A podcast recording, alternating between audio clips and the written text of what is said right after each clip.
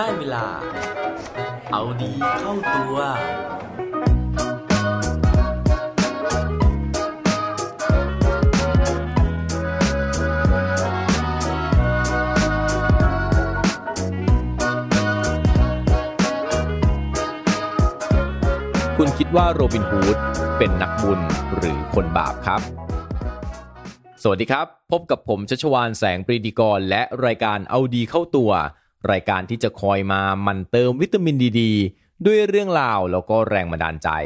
เพื่อเพิ่มพลังและภูมิต้านทานในการใช้ชีวิตให้กับพวกเราในทุกๆวันนี้นะครับผมอยากจะมาชวนล้ำลึกไปถึงในวัยเด็กของเรานะฮะน่าจะมีนิทานเรื่องนึงนะครับที่หลายๆคนน่าจะเคยได้ยินแล้วก็ได้ฟังผ่านมานะครับนั่นก็คือเรื่องราวของโรบินฮูดที่ผมตั้งคำถามไว้ตอนแรกนั่นเองพอพูดถึงโรบินฮูดนะฮะหลายคนเนี่ยก็มักจะชื่นชมนะครับหลายคนก็ตั้งคำถามนะฮะว่าจริงๆแล้วสิ่งที่เขาทำนะครับเป็นเรื่องที่ดีหรือว่าเรื่องที่น่าประณามมากกว่ากันสำหรับใครนะฮะที่อาจจะลืมเลือนไปแล้วนะครับว่าเรื่องราวของโรบินฮูดเนี่ยเป็นยังไงผมขออนุญาตเล่าย้อนให้ฟังกันนิดนึงนะฮะว่าตำนานของโรบินฮูดเนี่ยจริงๆแล้วบางคนนะเขาบอกว่าเป็นนิทานนะครับเป็นเรื่องที่มีคนกรุขึ้นแต่งขึ้นนะครับแต่ว่าบางคนก็บอกว่าเขามีตัวตนอยู่จริงๆนะฮะซึ่งเรื่องราวของเขานะครับเกิดขึ้นในยุคกลางของยุโรปนะครับหรือว่าราวศตวรรษที่5ถึง15ซึ่งช่วงนั้นนะครับเป็นช่วงที่ยุโรปเนี่ยกำลังรุ่งเรืองเลยนะครับแล้วก็เป็นยุคที่มีตำนานนะฮะมีนิทานปรัมปราเกิดขึ้นมากมายในสมัยนั้นนะครับเขาบอกว่ามันเป็นยุคของพระเจ้าริชาร์ดใจสิงห์นะครับซึ่งเป็นยุคที่บ้านเมืองกำลังอยู่ในภาวะสงครามพระเจ้าริชาร์ดนะฮะก็เลยมีความจำเป็นนะฮะที่จะต้องออกไปรบนะครับในสงครามครูเสดครั้งที่3ซึ่งตอนนั้นเองนะฮะพอกษัตริย์ไม่อยู่นะครับพระเจ้าริชาร์ดเนี่ยไม่อยู่บ้านเมืองก็เกิดความวุ่นวายนะครับแล้วก็มีผู้มีอำนาจที่ไม่ใช้อำนาจเพื่อประชาชนนะครับตอนนั้นเกิดภาวะข้าวยากหมากแพงบรรดาขุนนางเนี่ยก็ยังมารีดนาทาเลนกับราษฎรอีกนะฮะแล้วก็ตักตวงผลประโยชน์เข้าใส่ตัวเองเพราะฉะนั้นนะครับโรบินเนี่ยซึ่งเป็นชายหนุ่มที่รักความยุติธรรมนะฮะก็เลยออกปล้นพวกขุนนางที่ร่ำรวยนะครับแล้วก็เอาสมบัติที่ปล้นมาได้นะครับมาแจกจ่ายให้แก่ชาวบ้านซึ่งการที่เขาปล้นคนรวยมาให้คนจนนี่เองนะฮะเขาก็เลยกลายเป็นที่รักของประชาชนนะครับแต่ในขณะเดียวกันเนี่ยก็ทำให้ขุนนางทั้งหลายเนี่ยเกลียดชังเขาเป็นอย่างมากเลยฟังเรื่องราวของโรบินฮูดกันไปอีกรอบนึงแล้วนะฮะคราวนี้นะครับกลับมาที่คำถามที่ผมถามไว้ตอนต้นนะฮะว่าการกระทำของโรบินฮูดแบบนี้นะครับคุณคิดว่าเป็นการกระทำที่ดีหรือเป็นการกระทำที่ไม่น่าเอาเยี่ยงอย่างครับสำหรับใครที่เป็นแบบผมนะฮะนั่นก็คือยังหาคำตอบให้กับคำถามนี้ไม่ได้นะครับวันนี้ผมมีเรื่องราวสนุกๆนะฮะมาเล่าให้ฟังเพื่อประกอบการตัดสินใจกันถ้าเกิดว่าพร้อมแล้วไปฟังพร้อมกันได้เลยครับเรื่องราวในวันนี้นะฮะเป็นเนื้อหาที่ผมเนี่ยได้ไปอ่านมาจากการอ่านหนังสือที่ชื่อว่ามนุษย์อารมณ์นะครับซึ่งเขียนโดยคุณณัฐวุฒิเผ่าทวีจากสำนักพิมพ์แซลมอนนะครับในหนังสือเล่มนี้นะฮะเขาได้พูดถึงนะครับเรื่องราวของเรียกว่าอะไรดีอ่ะเป็นไดเลมม่านะฮะหรือว่าภาวะที่เราเนี่ยตกอยู่ในท่ามกลางนะฮะความคิดว่าสิ่งไหนดีสิ่งไหนไม่ดีแล้วเราก็ควรจะทำสิ่งไหนนะครับเหมือนในภาพยนตร์นะครับหรือว่าการ์ตูนหลายๆเรื่องนะฮะที่ถ้าเรานึกภาพออกนะฮะจะเห็นเลยว่าในสถานการณ์นึงนะครับเวลาที่เรากำลังต้องตัดสินใจว่าจะทำเรื่องที่ดีหรือเรื่องที่ไม่ดีนะฮะก็จะมีเทวทูตนะฮะกับเทวดานะฮะที่เป็นฝ่ายสีขาวกับฝ่ายสีดำนะครับมาบินวนเวียนนะฮะแล้วก็ต่อสู้กันนะครับเพื่อที่สุดท้ายแล้วเนี่ยคนไหนชนะนะฮะเราก็จะตัดสินใจตามฝ่ายที่ชนะนั้นซึ่งในหนังสือเล่มนี้นะครับเขาบอกว่าเรื่องของการต่อสู้ระหว่างความดีกับความชั่วในสมองของเราเนี่ยมันมีอยู่จริงนะครับเพราะว่ามนุษย์เรานะฮะมี2บุคลิกนะครับนั่นก็คือบุคลิกที่เราเนี่ยจะพยายามเป็นคนดีกับอีกบุคลิกนึงนะฮะก็คือการที่เราเนี่ยพยายามที่จะเป็นคนไม่ดีซึ่งทั้ง2ฝ่ายนะฮะสุดท้ายแล้วเนี่ยมันมีพลังพอๆกันนะฮะหลายครั้งเนี่ยเราก็เลยจบ เรื่องราวการตัดสินใจของเรานะฮะด้วยการที่ทำความเลวน้อยหน่อยนะฮะก็คือทำเรื่องที่ไม่ดีนะฮะแต่ว่าพยายามทำเรื่องที่ไม่ดีนั้นเนี่ยให้มันซอฟต์ที่สุดนะครับซึ่งสาเหตุนะฮะในการที่เราจะเอามาทำให้เหตุผลในการทำเรื่องที่ไม่ดีของเราเนี่ยให้มันซอฟต์ลงนะฮะเขาบอกว่ามันมีหลายเหตุผลหลายวิธีนะฮะอย่างแรกเลยนะฮะซึ่งคล้ายๆกับหลักการของ Robin Hood นะฮะนั่นก็คือเรื่องของการที่ถ้าเกิดว่าเราเนี่ยนะฮะสามารถหาเหตุผลนะครับมาอ้างนะฮะหรือว่ามาประกอบการที่เราทำสิ่งที่ไม่ดีในครั้งนั้นได้นะฮะยิ่งหาเหตุผลได้ง่ายเท่าไหร่นะฮะยิ่งหาเหตุผลที่สมเหตุสมผลได้มากขึ้นเมื่อไหร่นะครับการกระทำของเราเนี่ยก็อาจจะมีความเลวร้ายได้ง่ายขึ้นเท่านั้นนะครับเหตุผลหนึ่งนะฮะก็คือเรื่องของการที่ถ้าเกิดว่าเราทำเรื่องที่ผิดนะฮะแต่ว่าเราอ้างว่าสิ่งที่เราทำนั้นเนี่ยมันเป็นประโยชน์กับคนอื่นมันก็จะมีเหตุผลให้เราทำเรื่องที่ผิดมากขึ้นอย่างเช่นหลายคนนะฮะที่ไปขโมยของนะครับเราก็อ้างว่าการขโมยในครั้งนั้นนะครับเอามาจุนเจือลูกนะฮะที่อดอยากอยู่ที่บ้านหรือว่าเอาไปช่วยพ่อแม่นะฮะที่พิการนะครับสิ่งเหล่านี้เนี่ยมันก็จะเรียกร้องความสงสารนะครับแต่ว่าถ้าถามว่าสิ่งที่เขาทำนั้นผิดไหมนะฮะก็ต้องผิดกฎหมายนะครับแต่ว่าผิดจริยธรรมหรือเปล่านะครับอันนั้นก็เป็นเรื่องทัศนคติของแต่ละคนนะฮะที่จะมองแล้วก็ตัดสินนะครับ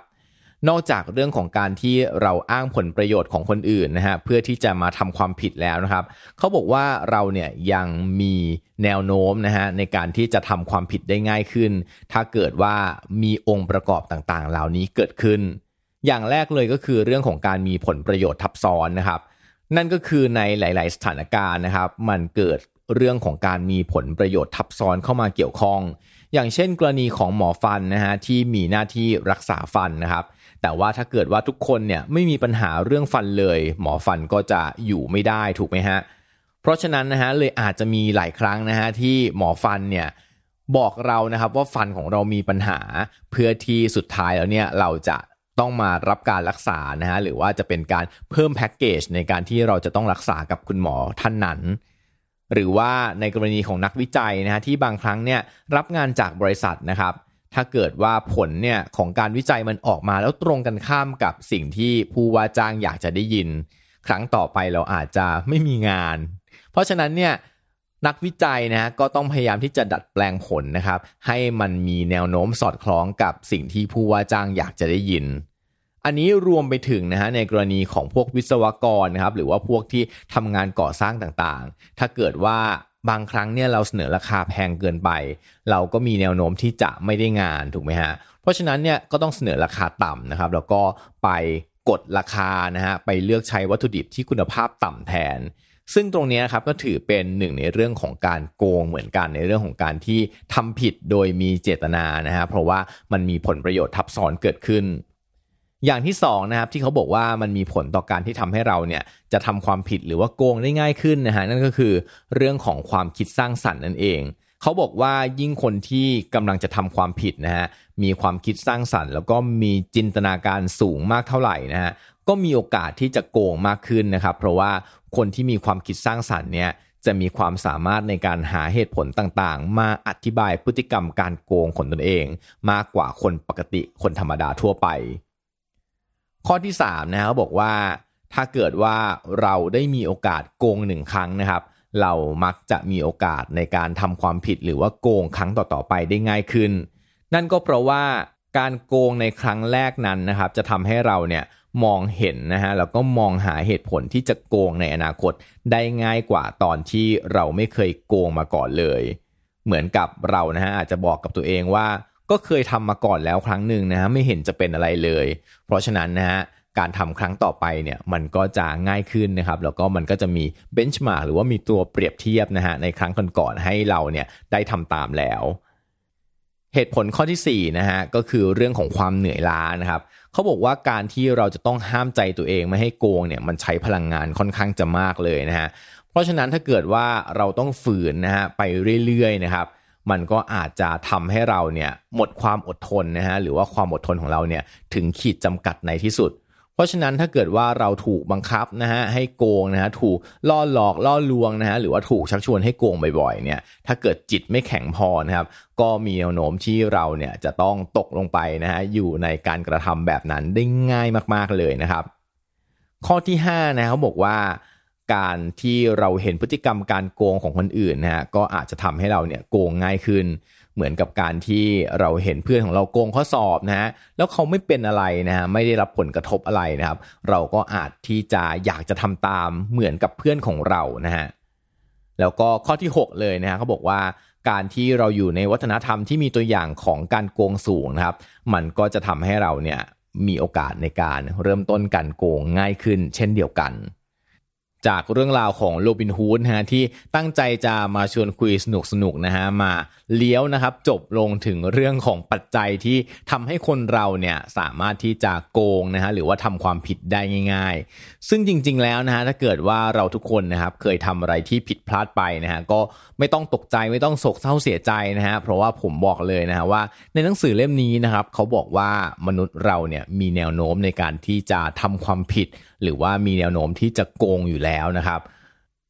โดยที่เขามีหลักฐานมาพิสูจน์ด้วยนะฮะส่วนเหตุผลนะฮะหรือว่าหลักฐานของเขาจะเป็นยังไงนะครับผมขออนุญาตเก็บไว้เล่าให้ฟังในเอพิโซดหน้านะฮะเพราะว่าเอพิโซดนี้นะครับกินเวลามายืดยาวแล้วเหมือนกันนะครับยังไงอย่าลืมมาติดตามกันได้ในเอพิโซดถัดไปนะครับสำหรับวันนี้ต้องลาไปก่อนสวัสดีครับ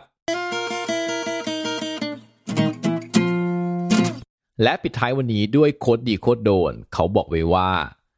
Never judge a person for their mistakes. Judge a person on how they fix them. อย่าเพิ่งตัดสินคนจากสิ่งที่เขาทำผิดพลาดฮะแต่ว่าให้พิจารณาหรือว่าตัดสินเขาจากการกระทำที่เขาไปแก้ไขข้อผิดพลาดนั้นจะดีกว่าครับอย่าลืมกลับมาเอาดีเข้าตัวกันได้ทุกวันจันทร์พุธศุกร์พร้อมกด Subscribe ในทุกช่องทางที่คุณฟังรวมถึงกดไลค์กดแชร์เพื่อแบ่งปันเรื่องราวดีๆให้กับเพื่อนๆของคุณผ่านทุกช่องทางโซเชียลมีเดียสุดท้ายนี้ขอให้วันนี้เป็นวันดีๆของพวกเราทุกคนสวัสดีครับ